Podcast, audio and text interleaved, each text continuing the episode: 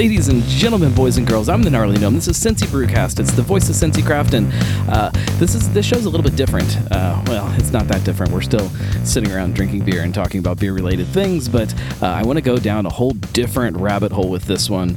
Uh, I'm sitting with Adam Mills now of uh, uh, not f- of Cartridge Brewing anymore from the last time you guys heard him on the show. Now at Sonder Brewing, also here in Mason. Um, but we're gonna take a, a different look at some of the things that you do because you do this whole other side of beer things that I I love obviously Well, because that's of uh, content creation is something that I feel extremely passionate about. Uh, it's what I've done for a living since I was in high school. I just didn't really know that's what it was yet, and uh, feel very strongly about it. And you have done just an incredible job of bringing uh, the world of content creation and Cincinnati beer together. And uh, I want to talk about that. We'll, we'll probably talk about some of the stuff that's happening here at Sonder also. But uh, uh, welcome back to the show. It's been it's been a while.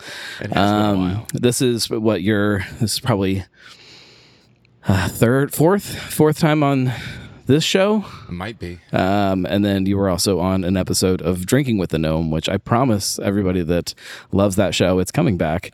I have three episodes that are recorded. I just have to get them put together and get it all figured out. they're, they're coming.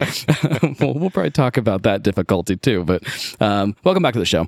Thank you so much. I appreciate your kind words. Uh, it's uh, great to see you here at Sonder. Uh, I think that you fit in with this team here uh, wonderfully. Um, you are definitely, and you are one of my favorite people to talk about beer with because number one, you're so passionate about it, but number two, you're so great at explaining things about beer. Uh, you're one of those guys that every time I sit down at a bar and I order a beer that I'm there's something about it that I'm unfamiliar with or uh, that uh, I, I want to know more about. I want you sitting next to me to explain it to me like that- all the time. I'm like. I'm like, man, would, is it weird to just call Adam right now and ask him to explain this beer to me?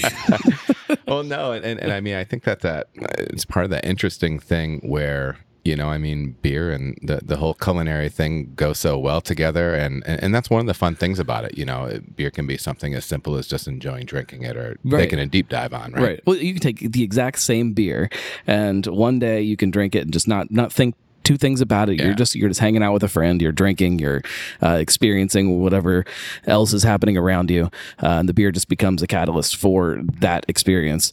Uh, and then another time you can sit there and just really dive into that beer, and like you get you know a quarter through the pint, like all right, I got to start pulling out books and see what I can figure out about this, and like it just it then takes you down a rabbit hole. It's uh, it's fun that way.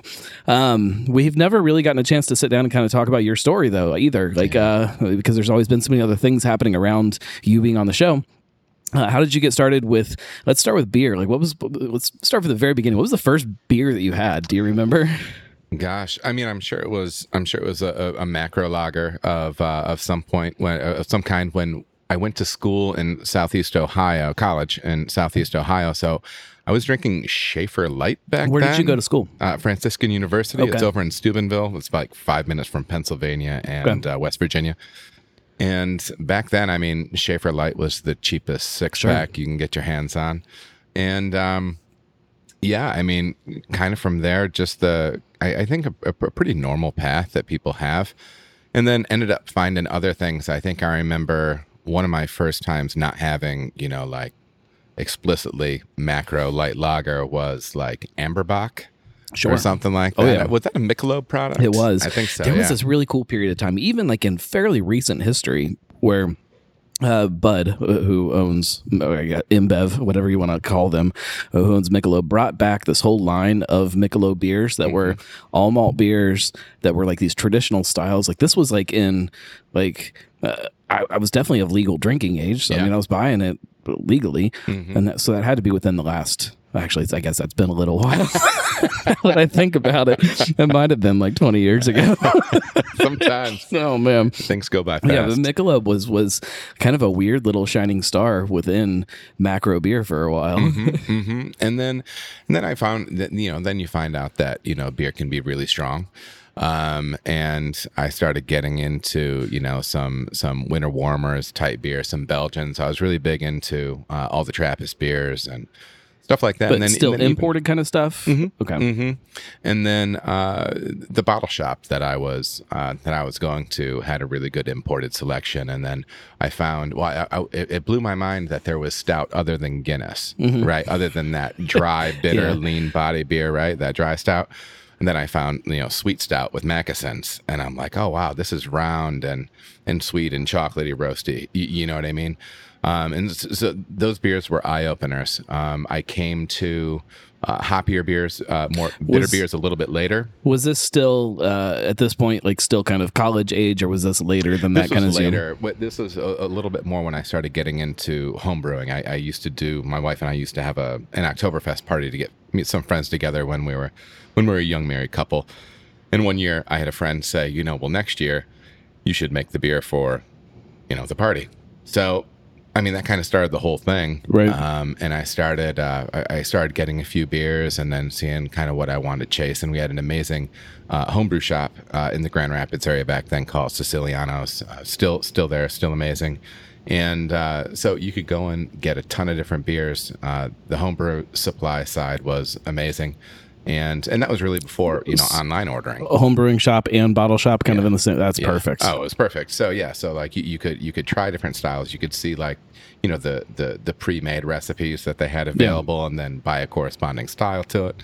So it, it, it was really cool. It, it was really a cool thing, and then uh, just kind of just kind of dove in. Once once I got into actually home brewing, that's what really fueled um, my interest in all different beer styles because I got very quickly into competition brewing.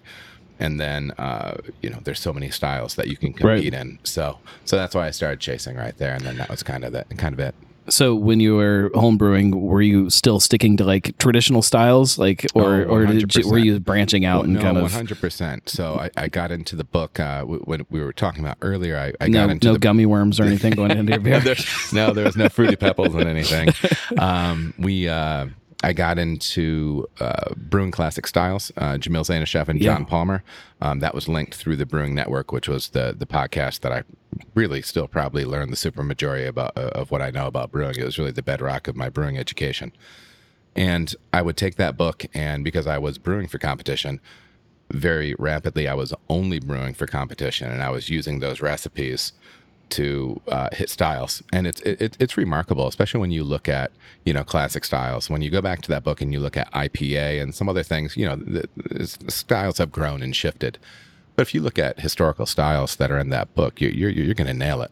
Those are those are some killer killer recipes. So that was kind of how I built my understanding uh, flavor palette wise of the raw ingredients and whatnot. it's still so fascinating to me to think about like you know when you talk about especially competition brewing and like you're you're trying to hit a style and like when you read the style guidelines and it tells you what the beer is supposed to taste like at the very bottom there's examples like here's what this is. Yes. so like there is there is a beer out there that is the perfect version of this and everybody's just trying to do that.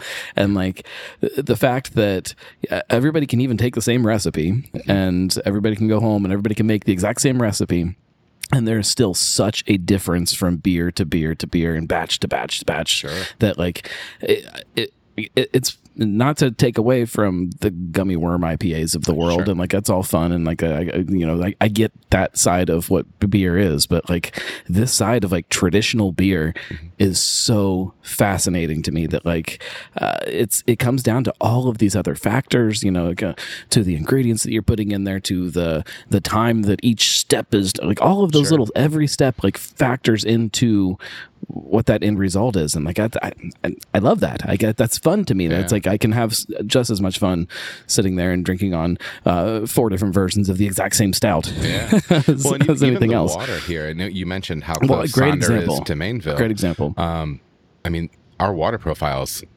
vastly different from I've- cartridge to. I've long had on my list of like I have a list of like show topics that I want to hit one of these days, and I want to do a water show, Sure. and I have no idea how to do it because it sounds like it would be the most boring show in the world.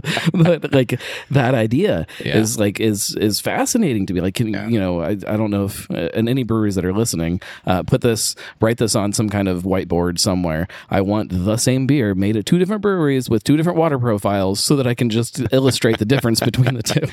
Well, Even better, ago- the same brewery. If you want to make the beer with two different water profiles, please do it. sure. Well, years ago, I did a beer for John Palmer for HomebrewCon when it was in Grand Rapids, and so we did uh, two pilot batches that were identical with, but just different water profiles. That's awesome. and it was really very very cool. The, the, Um, the it was a closest that I've opener for me. closest that I've ever come to that, if you go down to Asheville and go to White Labs, uh, you can go in there and you can try the same beer with different yeasts, and Mm-hmm. Yeah, like that's like yeah. it kind of lets you, it gives you this really great illustration of how big of a difference the yeast plays Oh, to the sim.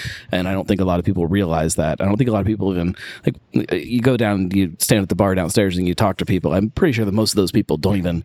Like they understand that there's different hops in different beers, and then maybe half of them understand there's different malts. Uh, what percentage of people even understand that there are different types of yeast that make? Yeah, yeah, I, I don't know. yeah. and it's something that I I don't think about a lot. But uh, the water profile is just the very bottom of that thing for people. they have no clue. Um, okay, so how do you get into commercial brewing from there? You're, you're home brewing, and you just decide one day that uh, you know what I've been on this career path my whole life, and it's something that I clearly enjoy because it still kind of factors into what you're doing now. But Yeah. um, I just want to go make beer. yeah so really I, I i was when i was doing the competition thing i was doing it kind of crazily. You know i was uh, toward the end i was entering you know anywhere between 30 and 38 beers per competition. Um, and i was really only brew- brewing for competition. I would brew bottle the beer uh, cellar it um, for beers that I could sit on, beers that had to be fresh would be brewed right before competition. Right. Blah blah blah. So I mean, it, it was insane. Um, and so uh, through through the homebrew uh, thing, the, through the success that I had in, in homebrew competitions, and and then I was active in the beer judging community as well. It put me on the kind of put me on the radar for a, a brewery that was opening in my town. Um, and then I ended up uh, leaving. I, I taught for ten years uh, prior to uh, prior to making the change over to brewing professionally. So the brewery reached out to you and said, "Hey, uh, you, you like this beer thing? Uh, yeah, so I, I, I did reach out to them, but he did say when I sat down with him, he said, "You're somebody," because the the local paper had just done a, a, a write up uh, on me. So Gotcha. yeah, that was what that was what we kind of put us together. And so from there, uh, your story gets you here to Cincinnati with uh, with Cartridge when they were starting up, um, and then from there you're here to Sonder, and um, that's where you're at in your career right now, as far as the brewing career. Yeah, yeah. But there's this whole other side that I think is really cool and really fascinating, and that's the content creation side. Adam makes beer. If anybody does not know about Adam makes beer, uh, search for it on uh, every social media platform that I can think of. Yeah. Are you Are you on TikTok? I'm not on TikTok. You should be on TikTok. I know I should. I, I need to multiply myself to do that, though. So yeah. It's the same shorts. You just free up a little I know, I know, I know. uh, what, what other obscure social media platforms are there right now? There's all kinds of. There's uh, uh, Bluesky. Have you heard about this one? No. It's just Twitter. It's Twitter, just on a different different platform. Um, uh, there's the old Snapchat. I still have never figured out how to do that as a content creator, but I'm sure there's a way. Uh, Yeah. Just search for him wherever you are, and if he's not there, uh, send him an email and tell him he needs to be on, uh, on TikTok or whatever it is that you love. I don't think anybody that listens to the show actually loves TikTok. I think a lot of them might be on it, but uh, nobody loves it. Um, and, and you have taken kind of these two sides of your uh, your working life and kind of brought them together with teaching and beer. And uh, I will I will put out the warning right now. If you are not a brewer, uh, some of the content will not make any sense. Sure, yeah. Well, and, tha- and that's kind of the thing. So there, there's kind of two halves to what I do. So if somebody wants, if you're a craft beer lover and you want to kind of see the behind the scenes, Yeah. if you go into my playlist on YouTube, there's full, you know, the, a lot of times people say like grain to uh, grain to glass brew days, right? Right. And so you can see you can see the pro side equipment I'm working with.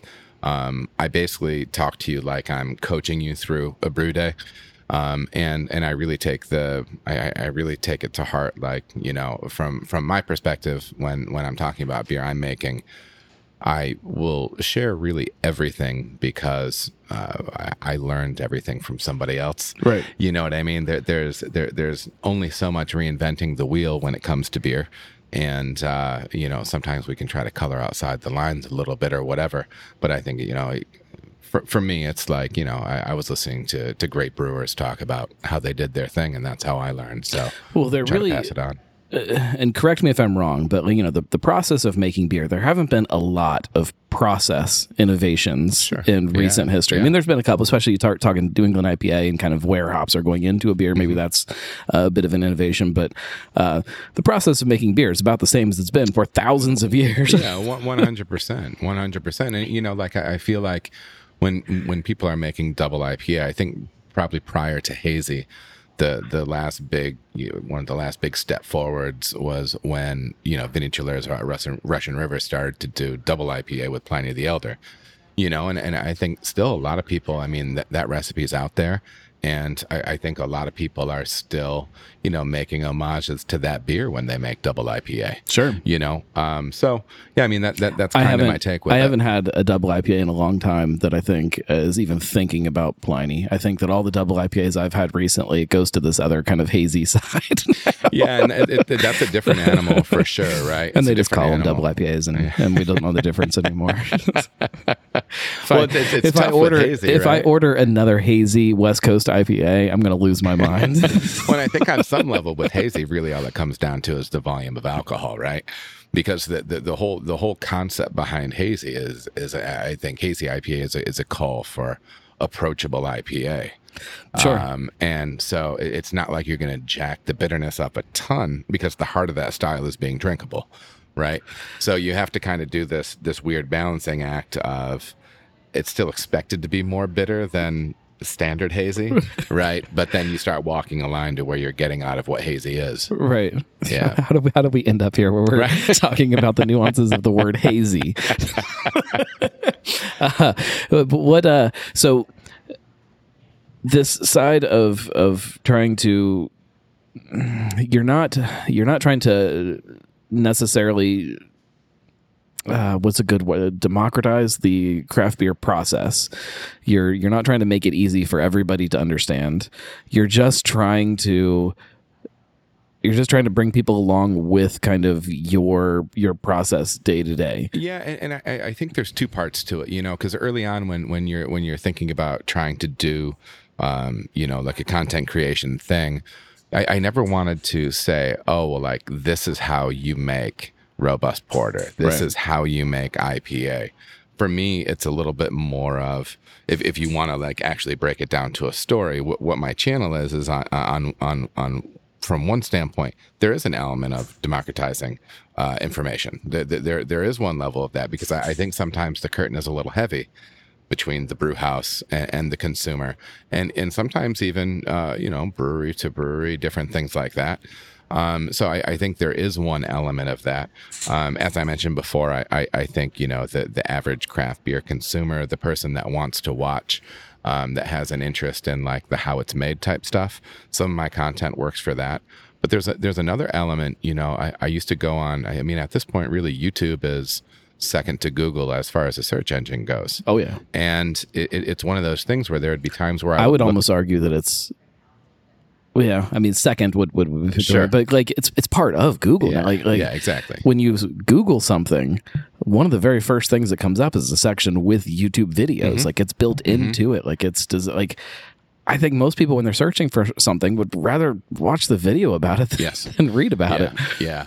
And, and and so that was kind of the other thing where there was times where, you know, when I came down and and I was uh, helping to get cartridge going, it was like, well, all right, well, let me I don't know anybody down here by and large, right? Let me jump on YouTube, let me see what Sure. there is for this.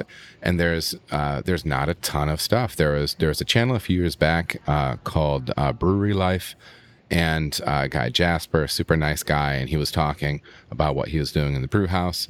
Um, that channel has been defunct now for for at least a few years. There's a there's a fella out of Australia, uh, rockstar brewer Hendo. Um, I just interviewed him on one of my podcasts. He's a great guy. He has some YouTube content as well.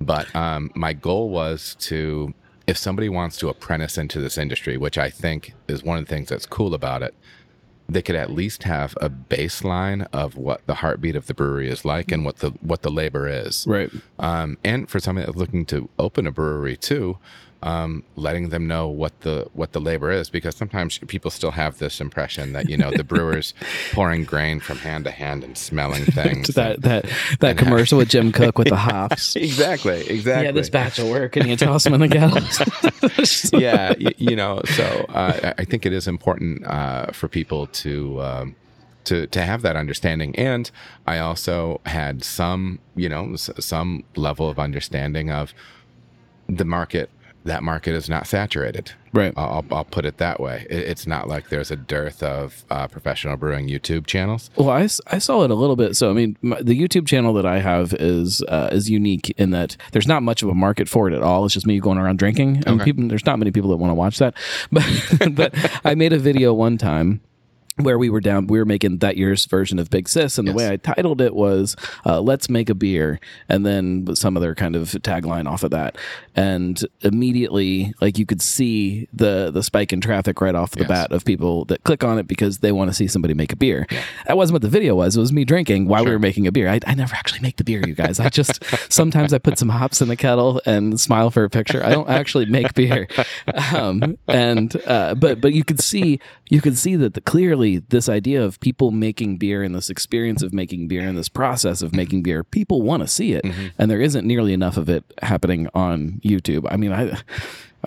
I, will say that I think that any brewery that does not have some kind of a YouTube channel, even if it's not like a, a regular thing, walking people through kind of day to day stuff, just every once in a while, just putting up a video of like, hey, we're doing you know this today. Let's sure. let's you know here come in, watch us do it. You know, like well, you know, people like people. It's crazy. Too. Yeah, you, you, know what I mean. Like people, it's it, it's even even when you look at X or Twitter, whatever you call it. I mean, so much of even even that platform, which used to be 120, 140 characters, whatever it right. is, so much of it is video. You know, and uh, that's what gets people to pause scrolling is right. generally action, right? So, you know, I mean, that was kind of that was kind of the idea. Um, the the the big picture behind it was to definitely scratch some of that teaching itch uh, that that I have. I, I, love training people, and when I was at Cartridge, I had two uh, two new people that I was that I was training into the industry, and that that was amazing, and it was a blast. And so it was it was one of those things where it's like, well, you know, if I can help people make better choices about where they want to be going in the industry, answer some questions, and and and I really try to never like come across as like this, you know, this this guru sitting on top of the mountain I'm just sharing with you what I know and what I am trying at the moment, right? A lot of times uh, I try for things to be research based. Um, I try to stay current. Um, and I try things with the equipment that I have, right? Know, so, well, so when did when did that kind of that link or that that decision happen that you're like, oh my gosh, like there's there's a need for this out there in the uh, content consumption world via sure. YouTube or Facebook or whatever sure. it may be. Uh, when did that like thing happen? That you're like, oh, I could, I'm doing this thing, I'm making beer, and that's awesome. Yeah. But I could also do this stuff and kind of bring this together. Yeah, I, I was scrolling around the internet and uh, I happened upon uh, this guy Gary Vee. Um, he's heard of him. Yeah, and you know, I mean, you know, people can have different opinions uh, one way or the other. He's a, he's a bit of a he has some uh, strong takes. But one thing, one thing that I like, there's been a few nights at like 3 a.m. where I'm sitting there with a beer in my hand, and Gary Vee gets me all filed, fired up, and I'm like, I, I need to. I need to change my life. well, and, and, and he was saying one of his things was he was saying that uh, as a professional, if there's if, if you have an area of interest that you're passionate about, and you feel compelled to share that, he said, then you should be making content. Professionally, more people should be making content. Yeah. And that got me thinking, you know. Um, and so I started thinking, okay, well, you know, what if I did some brew day videos, stuff like that? And uh, and it kind of spun up from there. Um, so and yeah, and it morphed. I mean, the original idea was I, it would only be in in brewery content. Right. Um, I got the okay from from ownership at Cartridge at that time to to do that. And then um, it kind of started spinning up into other things. So I started to do a uh, live stream Q and A, which is uh, it's the bulk of my content right now, um, because I do I, I, do release a video a day on YouTube, and um, so I can cut those individual questions. Right. Those questions come in from from pros, people getting ready to open their own place, uh, home brewers, home brewers aspiring to be pro brewers.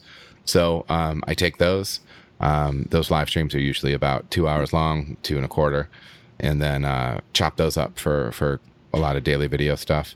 And then I've also added a industry pro uh, podcast, which is a, another live monthly. Uh, another live monthly show where I will just get together with somebody else in the industry, um, get their story a little bit, and talk beer uh, some as well.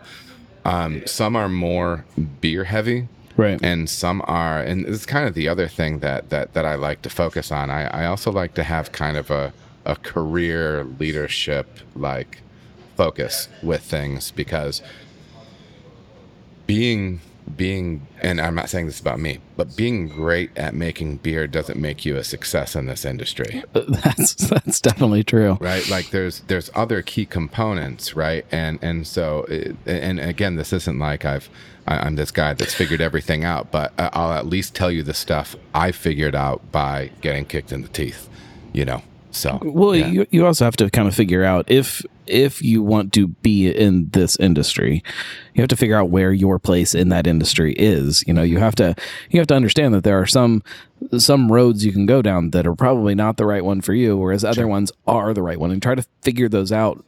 The only way to do that is to find out from people that have already gone down those roads, and Sure. uh, especially with an industry like craft beer, where it still is so young there isn't a lot of information just out there Mm-hmm. right now about that. You can't just go and, and, and, and figure it out. You have to you have to talk to people that have that have tried it and and sometimes succeeded, sometimes failed, and figure out why. Um, and so I think those conversations are extremely important, especially for people that are either in the industry or want to be in the industry. yeah I'm fascinated by them by as, as a craft beer drinker, just to kind of hear kind of uh, again the, the the personal stories behind different breweries and how people do what they do and got where they are, where they're going, kind of in their head. It's uh, um, that fascinates me, but.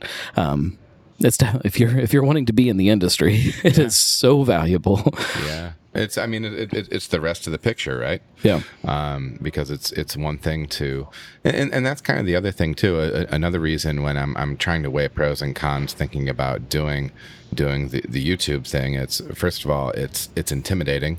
Um, because you're going to be putting your face out there, you you open yourself to uh, ridicule. yeah. Um, thankfully, I've received very little, um, you which know, is nice. I will, and for anybody that's wanting to create content, which hopefully some of the people that are watching this are those people. And I just realized I didn't. That's fine. It's my camera. Do you you can go no, it's still on. it. So I, did, I didn't plug it into the battery. So at some point, or maybe it just You popped up. over it's fine. it. It's fine. It's fine. Your camera is plugged in. It's the only one that's really important. I just we can talk about all of these. We'll talk. We'll that's another topic we'll talk about here in a second. But um, what was I just saying? See, now I completely forgot. I lost my train of thought. Um, oh, people that are that are uh, uh, kind of watching this that want to be content creators. Yeah. Uh, everybody will tell you that there are negative comments that you'll get, which there are, and you have to develop a thick skin to some of that stuff. But I don't want people to think that that's like the normal out there. Most people are are awesome. Like most people want new content from you. Most people want to hear what you're saying. They want you to do to do what you're doing, and they're they're very supportive about it. Like it's the negative comments are uh, by far outweighed by the amount of positive ones out there.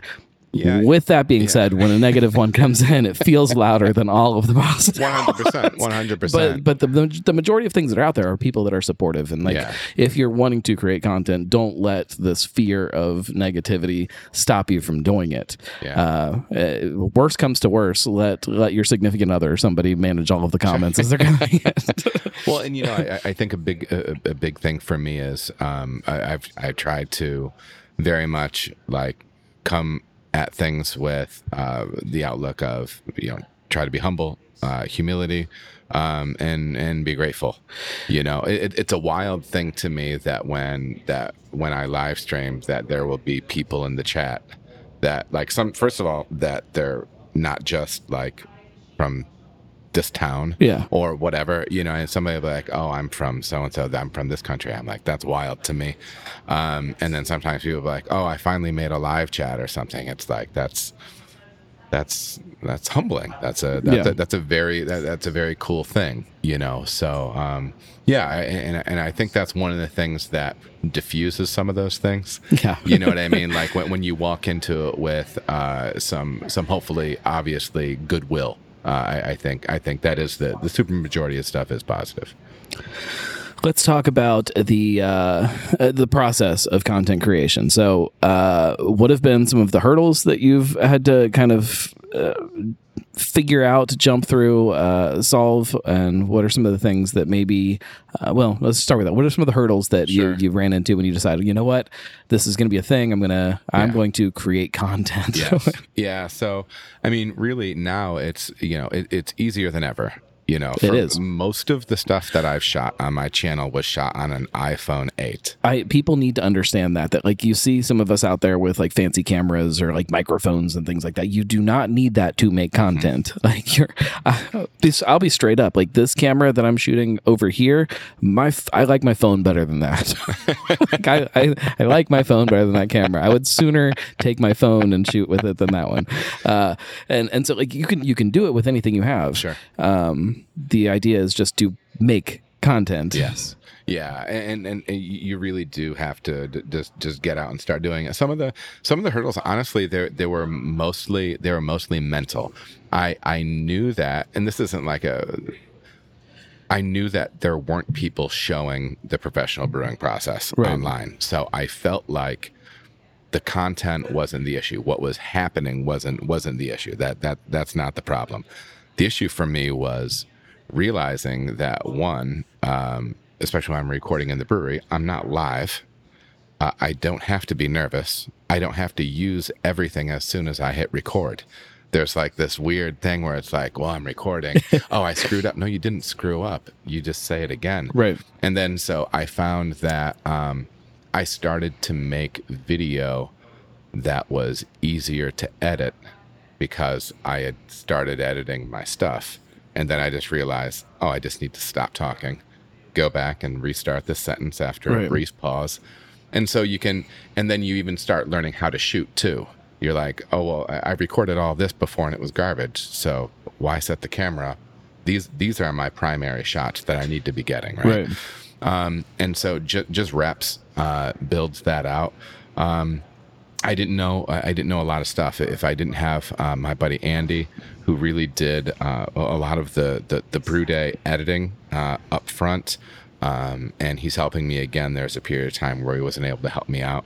Um, he got me used to uh, using. Uh, I used Adobe Rush for the stuff that I edit, so I know that's like not the most complex That's thing, but but quite honestly, it it works. It works for what Yeah. I'm doing, um, and uh, you know, so uh, just some things like that. I, I think the biggest hurdle is just getting yourself to do it and getting yourself to do it uh, frequently, repeatedly. Well, that's you, you. You mentioned Gary Vee earlier, and not that he's any kind of piece of the show, but no, like Brought to he's you by he's, Gary Vee. he's a, he's a great he's a great example of that. Like he he makes a ton of content, and most of his content, like uh, technically speaking, kind of sucks. Like it's it's, but it's the fact that he's making it, and the content that is in there is great, Yes. and the frequency of it is great, and he's just always making content. Like Yes. that is the secret to all of it. Yes. If you uh, if you put enough uh, short form content on one of the platforms that likes short form content, the platform will start to like you more, and it will start to figure out who you are and push it to the right people. And like it's it's just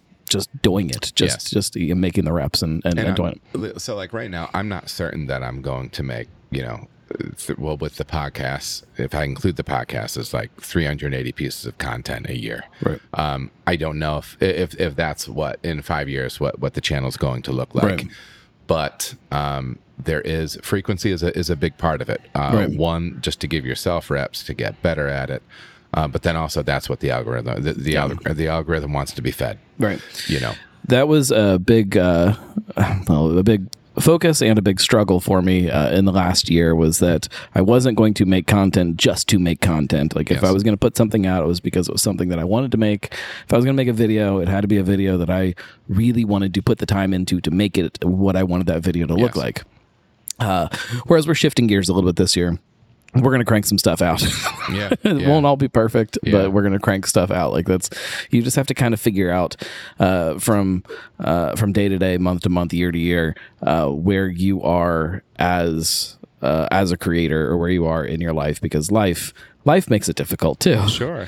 Well, and, and it's also what do you what what do you actually want to accomplish with with what you're doing? And and I've had to have that conversation with myself, with my wife, with my friends, Yeah. many times because there's I've set up this this thing where I said I, I release a video on YouTube every day. and I've had other uh, other content creators on the YouTube side say that that's concerning. Like that's a lot of that's a lot of stuff to put out. Now i have i have a system that works pretty well and i have and i have a backlog of in brewery content. Where, where the interesting thing is so even though i do drop a video a day a lot of them right now are the q&a snippets Right. which are very content brewing heavy brewing usually brewing science heavy.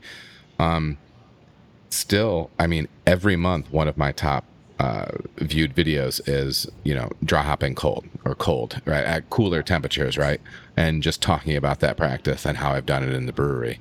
Um, the thumbnail's not great. Um, I'm not great in it, right? Y- You, know what I mean? Because it's, it was, I was early and it was new, right? I mean, you know, I, I was green when I was doing that stuff. So if I were to do it now, like it would technically be better, but it's still, but it's still, it's still, it's one of my higher viewed stuff, you know? So Right.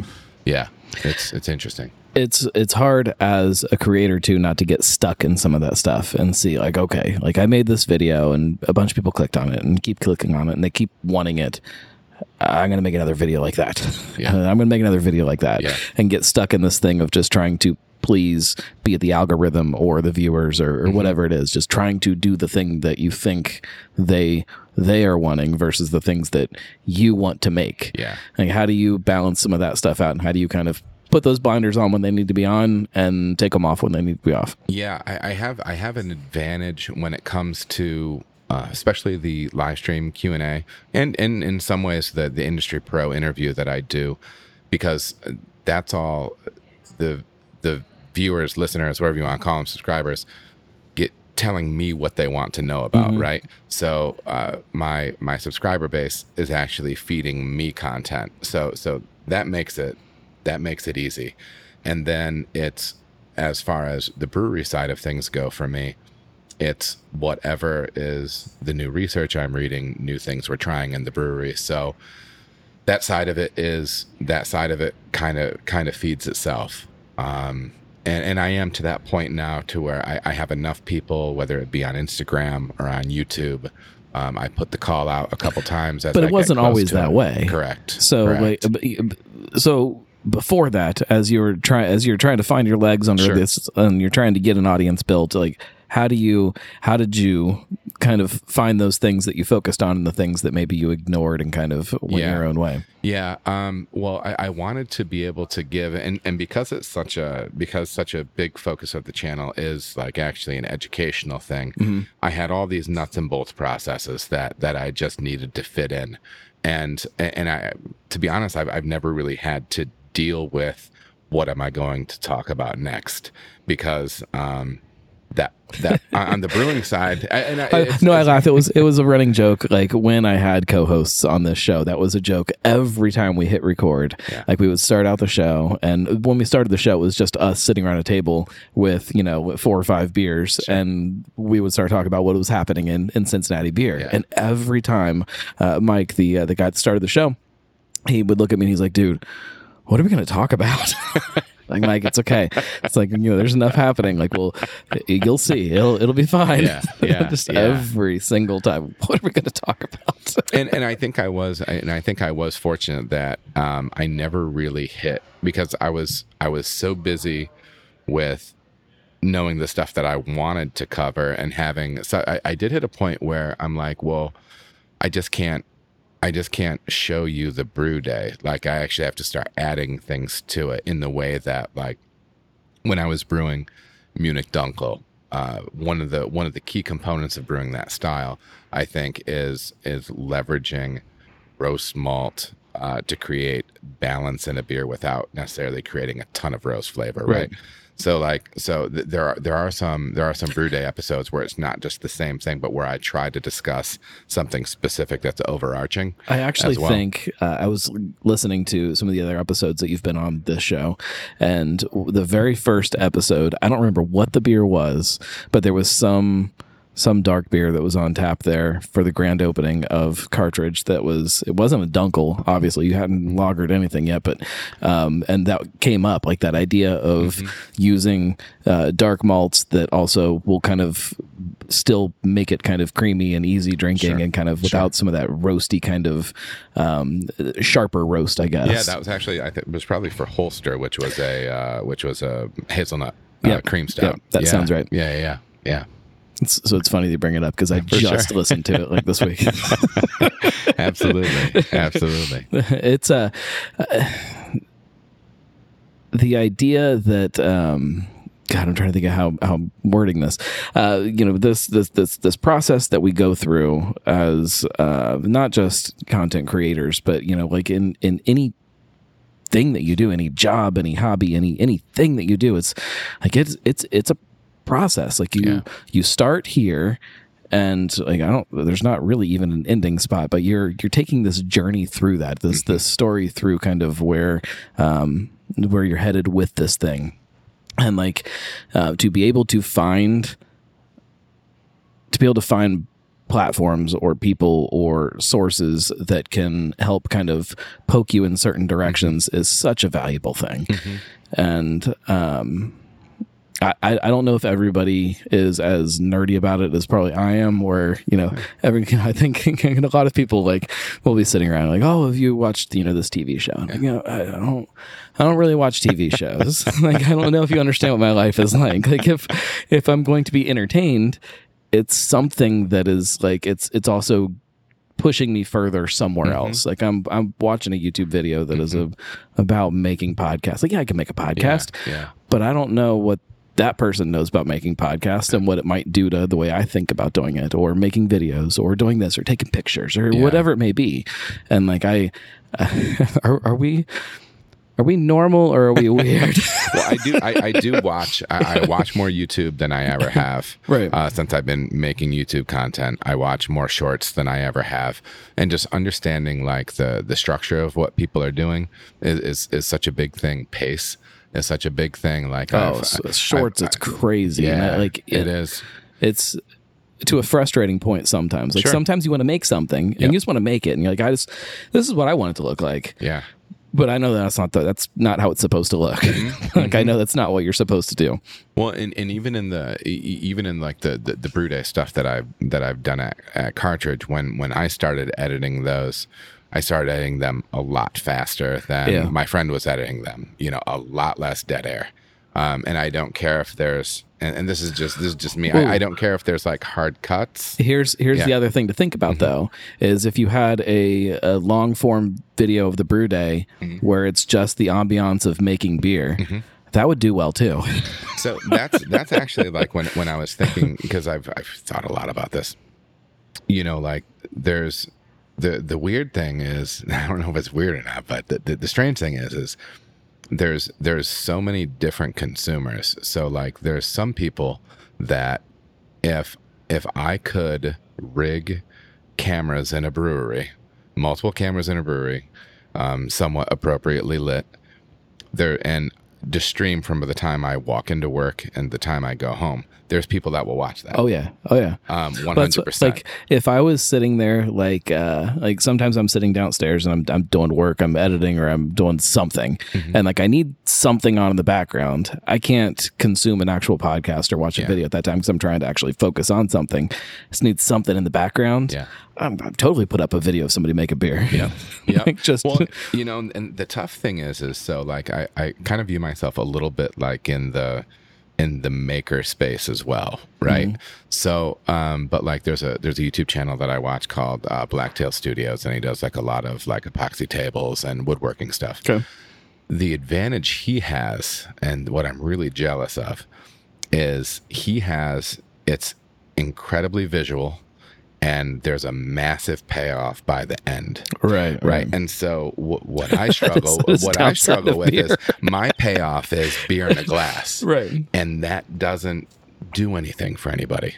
Right. There's no huge I mean, and you can do cool camera work and stuff, but like watching somebody take a raw piece of wood and then turn it into this amazing, beautiful, shiny thing is a different payoff than what I'm doing with yeah, the brew we, day, right? We put clear water in and now it's brown. exactly, right? And so like e- even thinking about your video through that lens and so that that always that always tilts me in a different direction. So the super majority of my brew day videos, the the last video is actually me sitting down with the beer, full recipe breakdown, and taste doing tasting notes right. on it. That's that in my mind. That's the best thing that I can do functionally sure. for the payoff at the end, right? So, I mean, there's there's limits to there, there's limits to things, and you know the, the the flip side is is you know we have a lot of beautiful shiny equipment but everything's happening in an enclosed space. Mm-hmm. And I can give you the shot inside the mash tun, inside the lauter tun, inside the kettle. But that's only magic for so long, right? Right. You, you know what I mean? So, so that's where that's where what I, I usually end up trying to go back on, which is which is kind of a natural instinct for me, is from from my teaching days, is just teaching through stuff as well. So yes, you have the visual of what happened of what's happening, but also the you know the the teaching educational side. Right. Let's talk about kind of the bigger picture of beer as we kind of wrap things up here a little bit. Uh, you've been in the industry for a long time. Uh, things keep changing. Yeah. I know that you, uh, or I assume, again, correct me if I'm wrong. You you tend to lean more into the tradition of brewing and the uh, uh the traditional side of beer versus yeah. kind of the uh, the the even this is, is not an accurate statement. The, the trendy side of, of things, which sure. uh, traditional can be trendy, and that's you know a yeah. whole other argument. But yeah. what are things that are happening in beer right now that do kind of get you excited about um, changes or things that maybe were different than when you started? And on the flip side, uh, what things maybe aren't awesome. yeah, we're, we're, we're, entering. You know, uh, Bart Watson from the you know from the the Brewers uh, Association said that you know we're kind of we're kind of maturing as an industry now, mm-hmm. right? It's not uh, you know the, the the the rocket ship on growth is probably over for the industry. Um, for for a period of time, and there's probably going to be some contraction. And I think we saw, did we see 450 breweries close in 2023? Something like that. Somewhere I think it was. It was like the exact same number that opened closed. sure. Yeah. Yeah. And you know, I I, I think um, I don't I, I think that beer is such a part of our cultural fabric that it's not going away. Uh, because you know, uh, uh, on on the pro side of things, and and and you probably see things out there, but you know, there there's people that are nervous and this this that or the other thing. I again, I I don't think place a, uh, beer is going to lose its place, its cultural place. I do think that generationally people drink different than the people before them. Sure. Um, and so there's going to be some of that. You know, we've seen you know the rise of well, it was ciders going to kill beer and then it was you know seltzer rtds uh, x y and z spirits uh, now na the conversation or surrounding na and um, you know I, I, think i think what this brings the focus on increasingly is and I, I like to say that you know great beer isn't a business plan. Um, and and that's and I'm not trying to be I'm not trying to be you know funny or no, or, or anything like that. We all know that you have to have great beer and a really cool logo. Sure. And, well, and, and then the flip side is this, and this isn't and, and this isn't and this isn't a negative comment. I think most beer consumers know the difference between good and bad. I don't think as many know the difference between good and great. All right. Oh, okay. Now, because yep. I, I, think yeah. sometimes, yeah. I think sometimes when we're in craft beer, we have our craft beer sphere of, you know, our beer geeks and we're, we're all beer geeks and stuff like that. But they're not the super majority of customers. That's a, right. It's a hardcore base, right? But it's still not the super majority of, of, of beer customers. Um, and I think sometimes people uh, get into the saying, "I make good beer. I'm going to open a brewery," and they forget that they're running that they're opening a hospitality company, you know, and they're opening a business. Um, and there, there's a lot of things that go into that. And, and so, what kind of what my thought is going forward, industry wise, I think people who are on point, both quality wise and business wise, are going to be the the folks that survive. Um, and uh, and again, I, I think things are cyclical, and I think things will trend again. If I, I'd, I'd be on the path to being a much richer man if I knew what that next turn would be. But you know, I mean, we're already seeing, and people kind of talk It's about. got to be like wine, right? That's the only thing that hasn't really like had some kind of resurgence in my Yeah. lifetime is wine. yeah, yeah, right. But you know, I, I, I think the industry is going to be fine, and um, you, you just don't have unlimited growth. Um, and so there's there- there'll be some contraction, but but I think you know uh, overall, um, I, I think we'll be in a good place. That's like I I think that sometimes you talk about the people that are, you know, all doom and gloom about what the industry looks like. And I, I get it. Like it is a scary thing, especially if you have dumped your uh, life savings into starting a business. And I Yes. get it. Yes. Uh, but um, so I was on another podcast. Shout out to Bruce Guys Happy Hour. Uh, they had me on for uh, the Christmas show, and I- think it was in that episode that they asked me, uh, "Is the golden age of craft beer over?" And I, like, I even now when I think about that, it makes me laugh because, like, I, no, I, I, I think it's just starting. Like, I think we are now hit it, finally able to hit the golden age of craft beer. Like, we were in this really crazy period where people were figuring out what the industry looks like and how to how to be in it and how to be successful in it. And now we've got that. Now we have, like, you look at the places around us.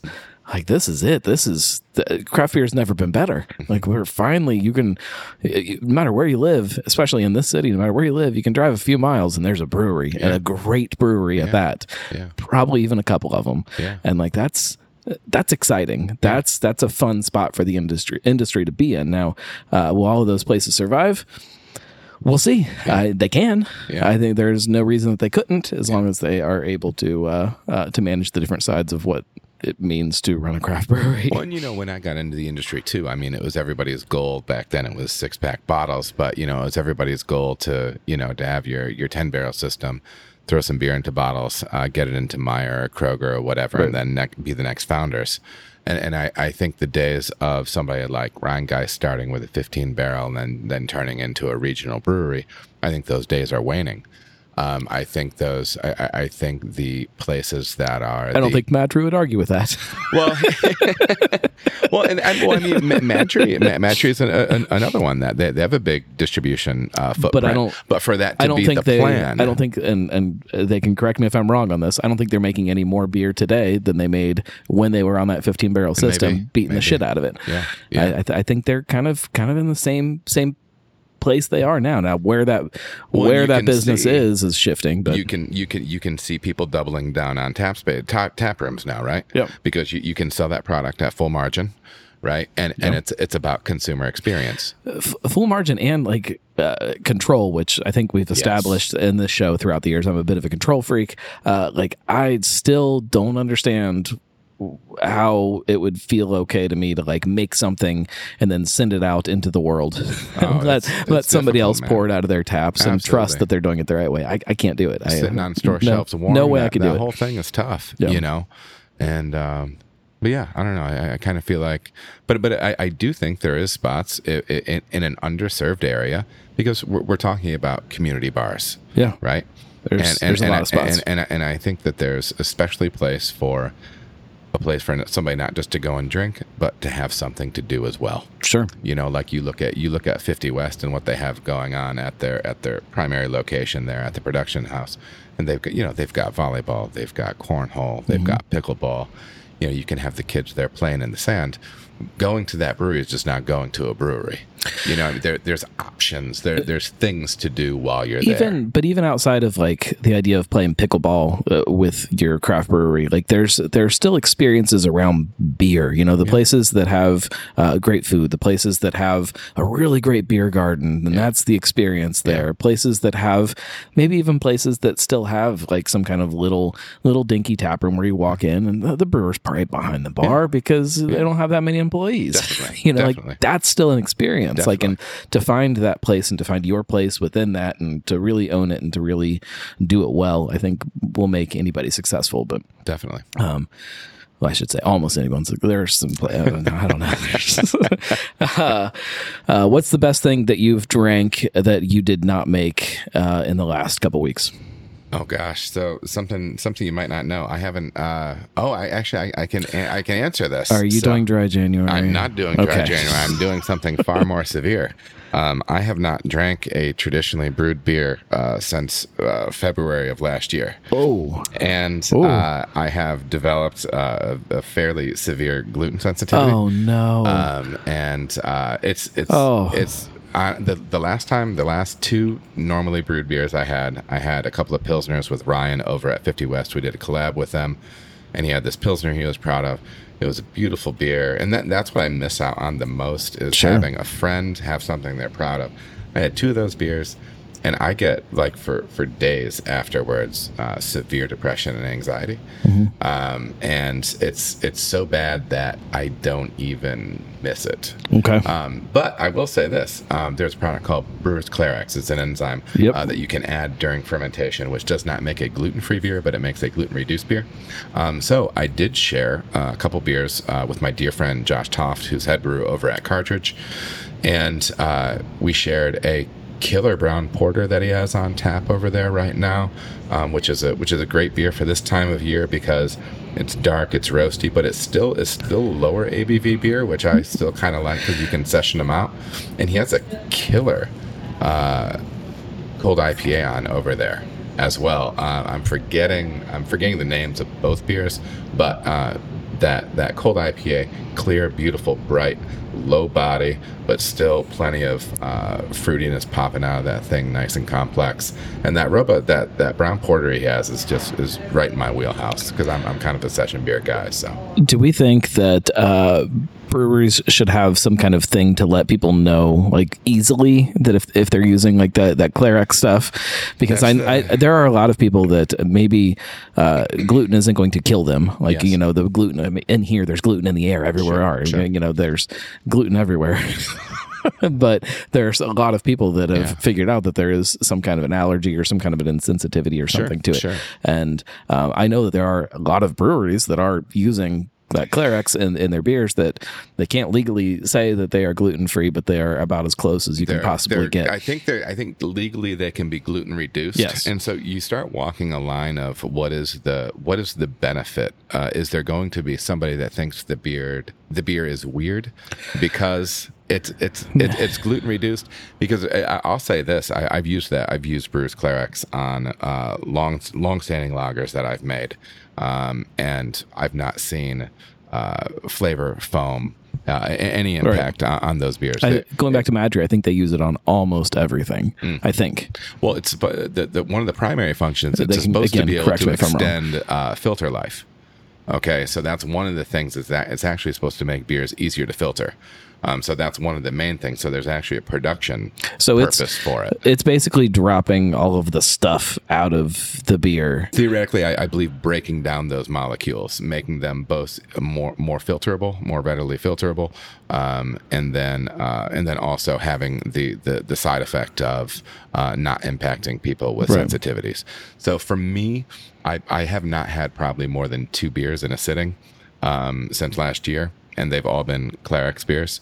Um, so I, I know for me, uh, I don't they don't bother me. Um, but, But- then again, I haven't had like a big drinking session or a, a few days of But wouldn't it be easier either. if you could just walk into a store and like know Yes. the beers that you could look Yeah. at and be like, all right, so I know that this is good and this is good and this is not good. Like it's Yeah. uh, that's I think that there's and I think there are a lot of people in that that boat right now. Mm-hmm.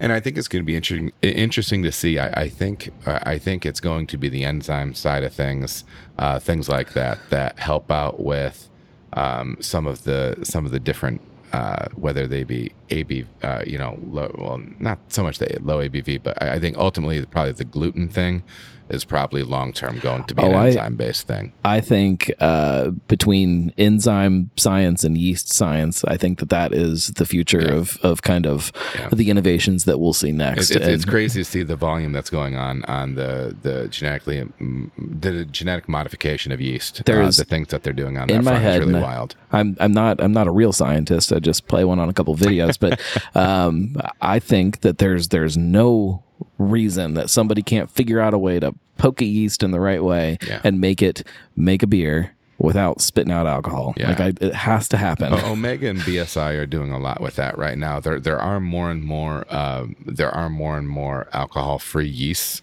out there, and more and more techniques being used. I'm I'm getting ready to interview Mitch Steele from from Right. New Realm, formerly of Stone, and.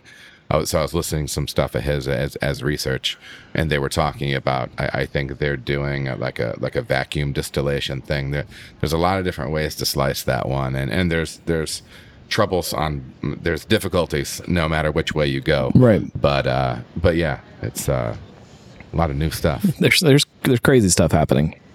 Uh, if anybody wants to know more about uh, about what you're doing uh, on whatever side of, of your life they want to know about it, uh, what's the best way for them to get in touch? But best way to, to follow you? Uh, Let them know.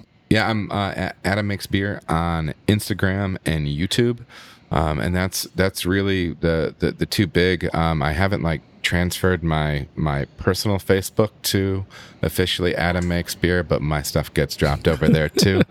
Um and yeah i i've uh, a couple of monthly live streams um and if, if you sub to the instagram uh, side of things you'll you'll be able to stay in line with everything there Um, I appreciate what you're doing so much. I think that it uh, uh, it's a much much needed place in Cincinnati's beer content creation, and uh, Well, that's that's kind of you, man. And, and I was gonna I was gonna say at, at one point it's um, it's cool sitting down with uh, the the Godfather of, uh, of, Well. of Cincy beer. So yeah, I, I, I appreciate you having me on, and uh, you know, especially being a, a, a new guy coming into town. Uh, you've you've always been uh, very generous uh, well, it's with, you your make time with me. because you make good beer. That's kind if you you. made bad beer, I would never talk to you. just, just uh, let's see, who can I call? Uh, just ask uh, Andy Reynolds uh, down at Alexandria. You make bad beer, I'll just never talk to you. It's a joke, guys. He's he's the most. Uh, the, he's been on the show more than anybody else, and I think he'll be on next week. So we'll see if he listens.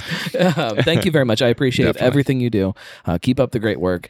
Everybody, go uh, support Adam and all of the things he does, including here at Sonder. Uh, huge shout out to Sonder for hosting. I don't think they knew they were hosting. We just kind of took over Sonder Studios officially, which everything is unplugged, and that hurts my soul. you know, we, we should have talked about that a little bit. Out of all of the breweries in town, this is the one that finally was starting to get it, and they were cranking out podcasts, and they got the idea of content creation. And then they, they let the ball drop on me. Well, they are. They, they, I, I do know they've done a they've they've done a couple recently. I'm not sure if they're they did two. not, they did but yeah, two yeah. like uh, this this year, and then haven't done anything else posted Sure. that I know of since Sure. then. So sure. just hurts my soul, guys. Come on, crank some stuff out. Um, if anybody wants to support this show, you can just share with your friends. That's the best way to do it. Um, but if you have extra money laying around, you can help that way too by going to thegnarlygnome.com slash support. Uh, my wife loves it every time a new subscriber comes in on there, and she tells me that I'm finally going to be a real blogger one of these days. uh, thank you, everybody. We'll be back next week. Um, I, I think we're going to be down at Alexandria. It's not officially on the calendar yet, so if it's not there, I'm sorry. But uh, there'll be something. And then there'll be something the next week because that one is on the calendar. So stay tuned for that. Um, subscribe, share. You guys know the deal. Uh, we'll see you then. Uh, Cincy Brewcast, it's the voice of Cincy Craft.